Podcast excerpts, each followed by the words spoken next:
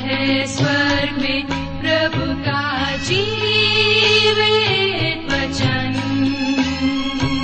सृष्टि निर्माता भी है यही वचन। प्रिय श्रोता, नमस्कार। हमेशा की तरह आपका मनपसंद बाइबल अध्ययन कार्यक्रम सत्य वचन लेकर एक बार फिर हम आपकी सेवा में उपस्थित हैं।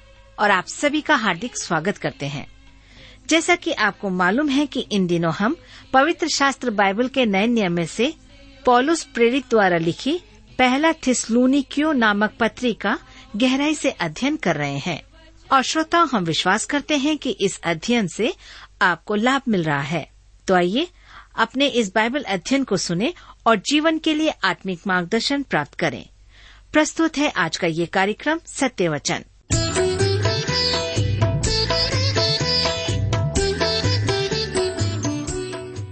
प्रिय मित्र प्रभुष्य के पवित्र और सामर्थ्य नाम में आप सबको मेरा नमस्कार।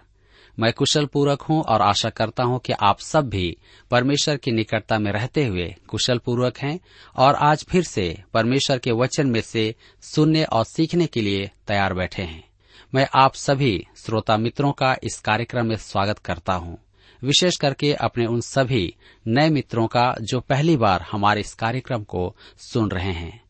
मैं आपको बताना चाहता हूँ कि हम इन दिनों बाइबल में से पहला थिसलोनिकी की पत्री का अध्ययन कर रहे हैं और इसमें हम देख रहे थे कि परमेश्वर का वचन बड़े निश्चय के साथ थिसलोनिके के पास पहुँचा, अर्थात थिसलोनिके के लोगों के पास में, क्योंकि पवित्र आत्मा ने उसे पौलुस के मुँह से लेकर वहाँ के निवासियों के जीवन में और हृदय में स्थापित किया था। और वे प्रभु यीशु के अनुयायी हो गए थे। आज हम अपने अध्ययन में आगे बढ़ेंगे, लेकिन इससे पहले आइए हम सब प्रार्थना करें और परमेश्वर से आज के अध्ययन के लिए सहायता मांगे। हमारे जीवित और दयालु पिता परमेश्वर, हम आपको हृदय से धन्यवाद देते हैं आज के सुंदर समय के लिए, जिसे आपने हम सबके जीवन में फिर से दिया है, ताकि हम आपके जीवित और सच्चे वचन का अध्ययन कर सकें।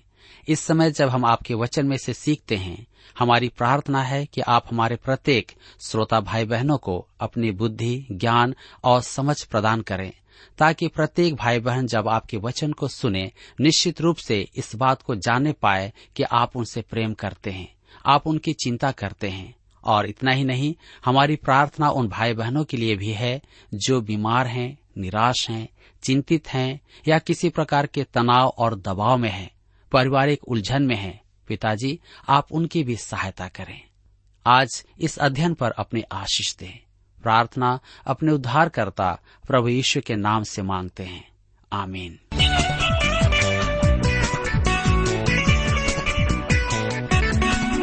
मेरे मित्रों, जैसा कि मैंने आपसे कहा कि हम नए नियम में से थिस्लोनिकियों की पत्री से अध्ययन कर रहे हैं, जिसे पॉलुस ने लिखा है।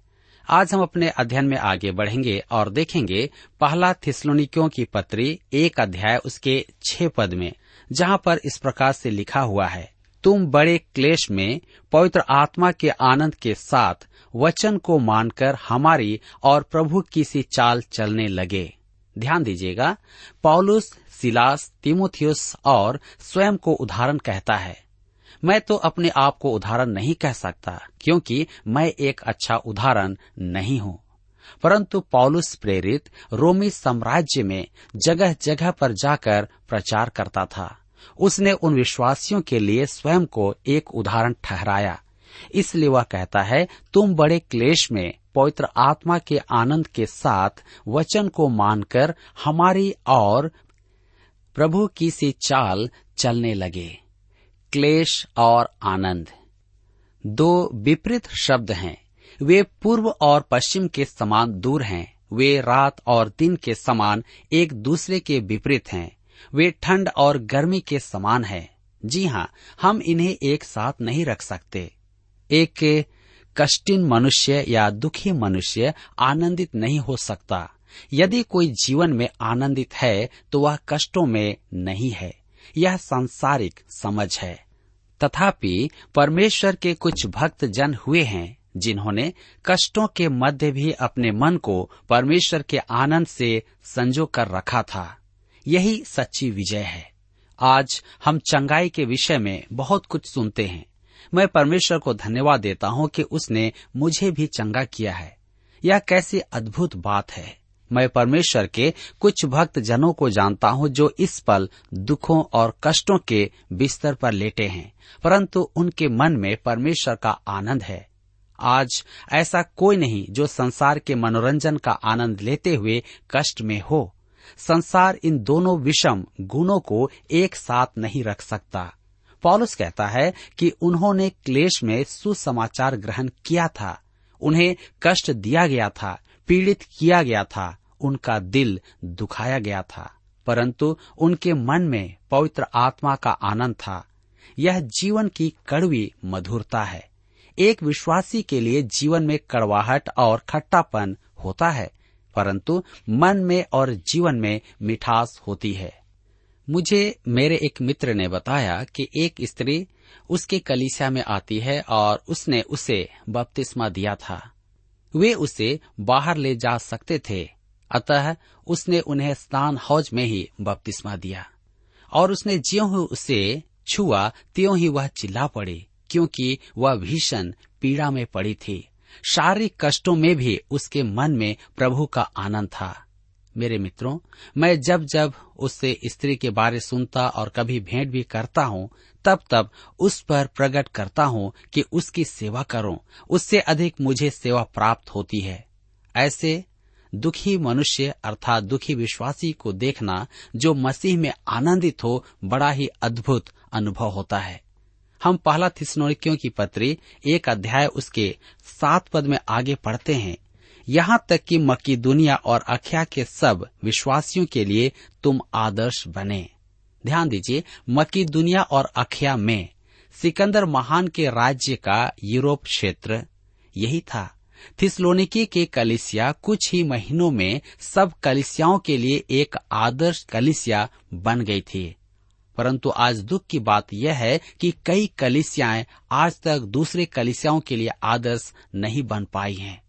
उनकी कलिसिया कैसी गवाही और महिमामय है जो अद्भुत रीति से आगे बढ़ रही है। मेरे प्रियो, आज हम सुनते हैं कि कुछ लोग अन्य विश्वासियों के लिए आदर्श हैं। परंतु कलिसियाएँ विश्वास का आदर्श हो। ऐसी बहुत ही कम कलिसियाएँ हैं। मेरे विचार में यह एक विचित्र बात है कि अधिक स्थानीय कलिसियाएँ नहीं हैं कि विश्वासियों के लिए आदर्श बने। मैं तो संपूर्ण देश में भ्रमण करता हूँ और यदि आदर्श कलिसियाओं का नाम लेने को कहा जाए तो मेरे मुँह से बहुत ही कम नाम आते हैं। मेरे मित्रों, हम आगे देखते हैं कि सुसमाचार के परिणाम क्या हैं। पहला थिस्लोनिकियों की पत्री एक अध्याय उसके आठ पद में हम पढ़ते हैं, लिखा है, क्योंकि तुम्हारे यहाँ से न केवल मकीदुनिया और अख्या में प्रभु का वचन सुनाया गया, पर तुम्हारे विश्वास की जो परमेश्वर पर है, हर जगह ऐसी चर्चा फैल गई है कि हमें कहने की आवश्यकता ही नहीं है। पॉलुस ने देखा कि वह जहाँ भी जाता है, वहीं इस कलिसिया का नाम उससे पहले पहुँच जाता है। विश्वासी थिसलोनिके की कलिसिया की चर्चा करते हुए पाए जाते थे। अतः पॉलुस को उनके मध्य थिसलोनिके की कलिसिया की प्रशंसा करने की आवश्यकता ही नहीं पड़ती थी। इससे उस युग के और उस युग में इस कलिसिया के बड़े नाम का प्रकाशन होता था। हम आगे पढ़ते हैं। पहला थिसलोनिकियों की पत्री एक अध्याय उसके नौ और दस पद में। क्योंकि वे आप ही हमारे विषय में बताते हैं कि तुम्हारे पास हमारा आना कैसा हुआ, और तुम कैसे मूर्तों से परमेश्वर की ओर फिरे ताकि जीवते और सच्चे परमेश्वर की सेवा करो, और उसके पुत्र के स्वर्ग पर से आने की बाट जोहते रहो, जिसे उसने मरे हुओं में से जिलाया, अर्थात यीशु की, जो हमें आने वाले प्रकोप से बचाता है। मेरे प्रियो, पद तीन के अध्ययन में हम इन पदों का संदर्भ देख चुके हैं। उनकी प्रतिक्रिया ने पॉलुस, सिलास और तिमुथियुस के पास जो था उसकी गवाही दी। पॉलुस ने उनकी प्रतिक्रिया का वर्णन किया। पहला, विश्वास के काम। वे किस प्रकार मूर्तियों से परमेश्वर की ओर फिरे। दूसरा, उनका प्रेम का परिश्रम। सच्चे और जीवित परमेश्वर की सेवा। और तीसरा, आशा की धीरता। परमेश्वर के पुत्र के स्वर्ग से आने की प्रतीक्षा। अब मैं इन पदों को एक भिन्न दृष्टिकोण से देखना चाहता हूँ। मैं चाहता हूँ कि आप ध्यान दें। थिसलोनिके में पहुंचकर पॉलुस ने यह घोषणा नहीं की थी कि वह मूर्ति पूजा के विरुद्ध भाषण देगा या कुछ और कहना चाहता है। या अपोलोस वीनस या अन्य किसी रोमी देवी देवता की उपासना में कमियों को दिखाना चाहता है। जी नहीं, उसने वहाँ केवल प्रभु यीशु के बारे में सुनाया। प्रभु यीशु के बारे में सुनकर वहाँ के निवासियों ने मूर्ति पूजा त्याग कर परमेश्वर को ग्रहण किया। अब कोई कहे, आप तो बाल की खाल उधेड़ रहे हैं। जी हाँ मैं यही कर रहा हूँ। बाल की खाल उधेड़ना आवश्यक है। हमें कुछ स्पष्ट रीति से सोचना है। लिखा है कि तुम कैसे मूर्तों में से परमेश्वर की ओर फिरे। आज हम सुनते हैं कि उद्धार के लिए मन फिराव आवश्यक है। इस प्रक्रिया में मन फिराव और विश्वास की आवश्यकता बताई जाती है। परंतु सच तो यह है कि दोनों ही एक दूसरे के साथ होते हैं। यहाँ दोनों बातें ही देखने को मिलती है। पॉलुस ने प्रभु यीशु का प्रचार किया और वे मूर्तियों से परमेश्वर की ओर फिरे। मैं आपको एक अत्यधिक महत्वपूर्ण बात बताना चाहता हूँ। जब वे परमेश्वर की ओर फिरे, जो विश्वास का काम था, तब यही तो विश्वास ने किया। यहुना रचित सुसमाचार छह अध्याय उसके उन्तीस पद में प्रभु यीशु ने कहा, परमेश्वर का कार्य यह है कि तुम उस पर, जिसे उसने भेजा, विश्वास करो। मेरे मित्रों, मूर्तियों से परमेश्वर की ओर फिरना और मूर्ति पूजा का त्याग करना यही मन फिराव है। कहने का तात्पर्य यह है कि जिसमें जीवन है, आप उसकी ओर फिरें। जिसे आपने बनाया है, उसकी ओर नहीं, परंतु परमेश्वर की ओर जिसने आपको और इस जगत को बनाया है। मन फिराव, परमेश्वर की ओर फिरते ही हो गया, परंतु परमेश्वर की ओर फिरने से पूर्व नहीं हुआ। यदि आप अपनी हथेली मुँह के सामने रखकर हथेली को मोड़ लें तो आपके हाथ का पिछला भाग आपके सामने होगा, और आपकी हथेली आपसे दूर हो गई। इसी प्रकार, मेरे प्रियो, आप प्रभु यीशु की ओर फिरेंगे तो किसी और बात से मुँह मोड़कर ही ऐसा करेंगे। किसी बात से फिर जाना ही मन फिराना है, अर्थात मन फिराव है। आप उसमें से पीछे की ओर हट करके उसे त्यागने का यत्न करते हैं। हमें प्रभु यीशु को पापों का उद्धार करता स्वीकार करना है। मनुष्यों को यह जानना आवश्यक है कि वह एक भ्रष्ट पापी है। वह न्याय के दिन तक बैठकर पापों के लिए रोता रहे तो भी उसे लेश मात्र भी लाभ नहीं होगा। मैं एक शराबी को जानता हूँ जो मरते समय तक शराबी था। वह मेरे कार्यालय में बैठकर अपने शराबी होने पर रोता था कि वह कैसा भयानक शराबी है। आज भी मेरे सामने एक शराबी है, परंतु उसने प्रभु यीशु को ग्रहण नहीं किया और ये जो मेरे सामने है, उसने ग्रहण कर लिया। वह मोटे मोटे आँसू बहाकर पछताया था, परंतु उसमें बदलाव कभी नहीं आया। जिसने सचमुच पछताया, उसके जीवन में बदलाव आ गया। मुझे याद है कि मेरे पिताजी एक छोटे जहाज़ के बारे में बताते थे। जब वह नदी में धारा के विरोध चलते हुए सीटी बजाता था, तब वह पीछे लौटने लगता था। ऐसे ही अनेक मनुष्य हैं जिनका इंजन तो पुराना, छोटा सा है और सीटी बहुत बड़ी है। वे पछताते हुए सब जगह आँसू टपकाते और बहाते हैं, परंतु उससे उन्हें लाभ नहीं होता है। केवल प्रभु यीशु की ओर फिर कर ही वे किसी बात से मन फिरा सकते हैं। यदि मनुष्य अपने पापों से मन नहीं फिराता है तो इसका अर्थ है कि वह मसीह की ओर नहीं फिरा है। मेरे प्रियो, मुझे पूरा विश्वास है कि जब थिस्लोनिके के निवासी मूर्ति पूजा से फिरे तो वे मूर्तियों पर समय गंवाने के कारण रोए होंगे। परमेश्वर की ओर फिरने के बाद उनके मन में समय गंवाने के लिए बहुत पछतावा था।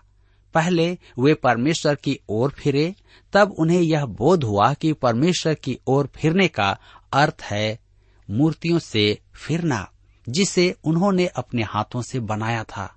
अब मैं कहना चाहता हूँ कि संसार के उद्धारकर्ता प्रभु यीशु मसीह का प्रचार भ्रष्ट पापियों में किया जाना चाहिए।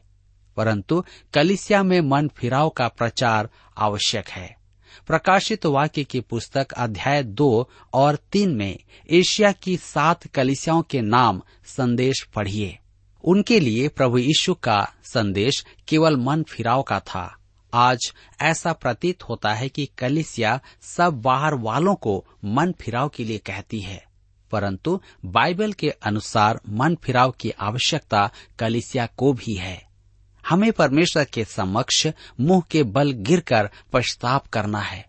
हमें यह संदेश उद्धार से रहित मनुष्यों को नहीं सुनाना है। उन्हें तो केवल यह जानना है कि प्रभु यीशु उद्धार करता है। मेरे प्रियो, हम पढ़ते हैं, ताकि जीवते और सच्चे परमेश्वर की सेवा करो। थिसलोनिकी की कलिसिया परमेश्वर की सेवा में मग्न थे। प्रेम का परिश्रम। आप प्रभु यीशु से प्रेम किए बिना उसकी सेवा नहीं कर सकते हैं।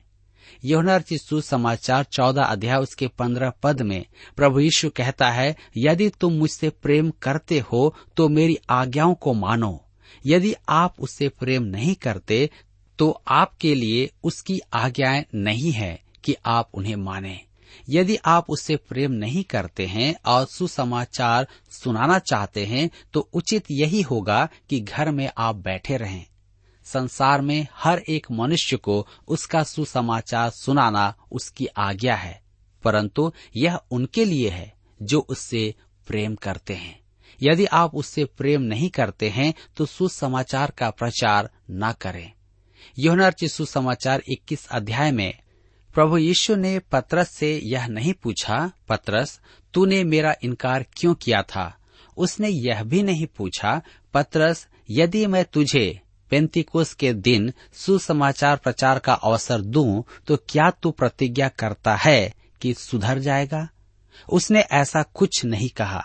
उसने एक सीधा सा प्रश्न पूछा, पत्रस, क्या तू मुझे प्रेम करता है? यदि पतरस इनकार कर देता तो मेरे विचार में प्रभु यीशु उससे कहता तो फिर मेरी सेवा के बारे में भूल जा। क्या आपको ये शब्द कठोर लगते हैं? यह मेरे शब्द नहीं, परमेश्वर के शब्द हैं। प्रभु यीशु ने कहा, यदि तुम मुझसे प्रेम करते हो तो मेरी आज्ञाओं को मानो। उसके पुत्र के स्वर्ग पर से आने की बाट जोहते रहो। इसका अर्थ यह नहीं कि बैठकर स्वर्ग को निहारते रहें। इसका अर्थ है कि काम में लग जाओ। यदि आप उससे प्रेम करते हैं तो उसकी सेवा करेंगे, उसकी आज्ञाओं का पालन करेंगे, आप उसकी प्रतीक्षा में व्यस्त रहेंगे। एक बार मुझे एक कलिसिया में रात्रि की आराधना में प्रचार करने के लिए आमंत्रित किया गया। वहाँ का एक पदाधिकारी जानता था कि मैं रूढ़ीवादी हूँ और कलिसिया के उठाए जाने में विश्वास करता हूँ। मेरे प्रचार करने के बाद अगले दिन सुबह वह मुझसे बोला, मैंने आपका उपदेश सुना और आप तो उन लोगों के समान नहीं दिखते जो खिड़की पर नाक दबाए खड़े प्रभु के आगमन की प्रतीक्षा करते हैं। मैंने उससे कहा कि जो प्रभु के आगमन की प्रतीक्षा करते हैं, वे खिड़की पर खड़े नहीं मिलेंगे, वे व्यस्त रहेंगे। अर्थात वे व्यस्त रहते हैं। वे प्रभु के काम में मग्न रहते हैं। ये वे दिन थे जब आर्थिक दशा दुर्बल होने के कारण प्रचारकों को लौटने के लिए कहा जा रहा था।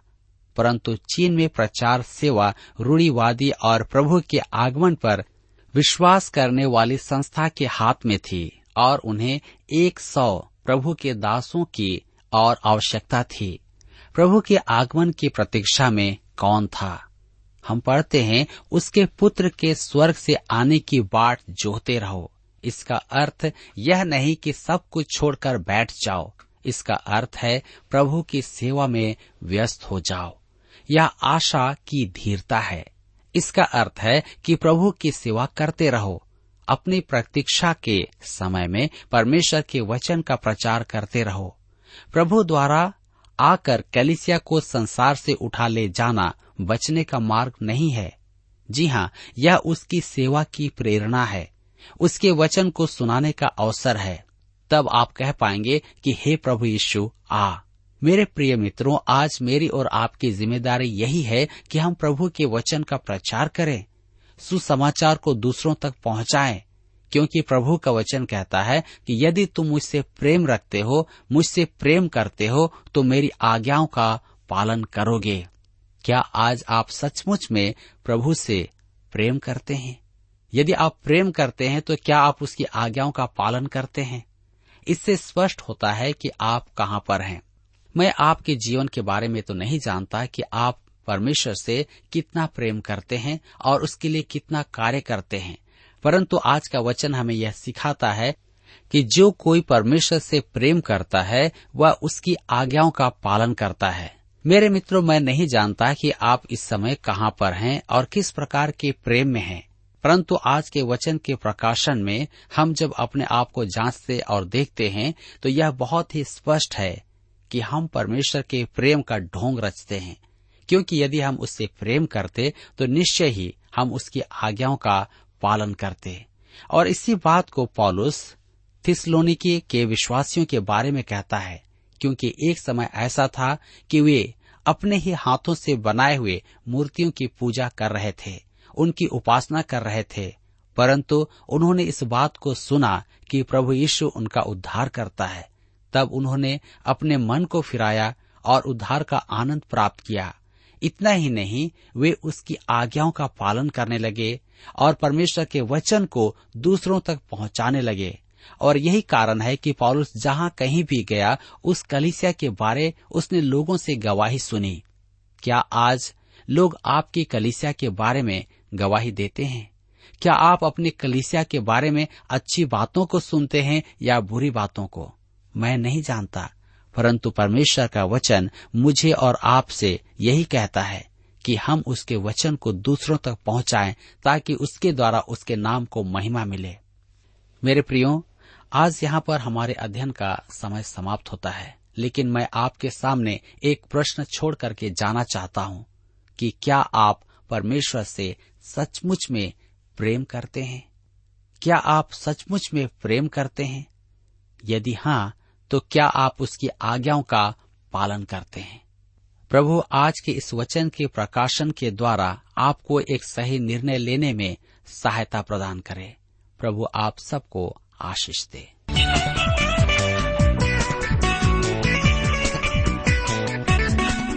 प्रिय श्रोताओ अभी आप सुन रहे थे बाइबल अध्ययन कार्यक्रम सत्य वचन हम आशा करते हैं कि आज के इस कार्यक्रम से आपको आत्मिक लाभ मिला होगा। यदि आप परमेश्वर के बारे में और अधिक जानना चाहते हैं तो हमारे पास नया नियम एवं पवित्र शास्त्र बाइबल उपलब्ध है। इन्हें प्राप्त करने के लिए आप हमें इस पते पर लिख सकते हैं। कार्यक्रम सत्य वचन T W R post box number चार तीन एक शून्य, नई दिल्ली, एक एक शून्य शून्य एक नौ। पता एक बार फिर सुन लीजिए। कार्यक्रम सत्य वचन T W R post box number four three one zero New Delhi one one zero zero one nine और हाँ श्रोताओ, याद रखें कि पत्र लिखते समय आपका नाम और पता साफ़ साफ़ लिखा होना चाहिए। इसके अलावा आप हमसे टेलीफोन के माध्यम से भी बातचीत कर सकते हैं, जिसमें हमारे काउंसलर या सलाहकार आपको सलाह देंगे। तो नोट कीजिए हमारा मोबाइल नंबर नौ नौ पाँच आठ आठ दो शून्य चार एक चार। याद रखें, double nine five eight eight two zero four one four. और हमारा दूसरा नंबर है zero nine six five one four double three three nine seven. याद रहे, शून्य नौ छ पाँच एक चार तीन तीन तीन नौ सात। इसके अलावा आप हमसे ईमेल के द्वारा भी संपर्क कर सकते हैं। हमारा ईमेल आईडी है Hindi T T B at T W R dot I N. Hindi T T B at T W R dot I N. श्रोताओं, इस कार्यक्रम को आप हमारे website radio eight eight two dot com पर भी सुन सकते हैं। इस website radio eight eight two dot com के बारे में अपने मित्रों को भी सूचित कर दें। और अब इसी के साथ हमारे कार्यक्रम का समय यहीं पर समाप्त होता है। अगले कार्यक्रम में आपसे फिर मुलाकात होगी। तब तक के लिए हमें आज्ञा दीजिए। नमस्कार।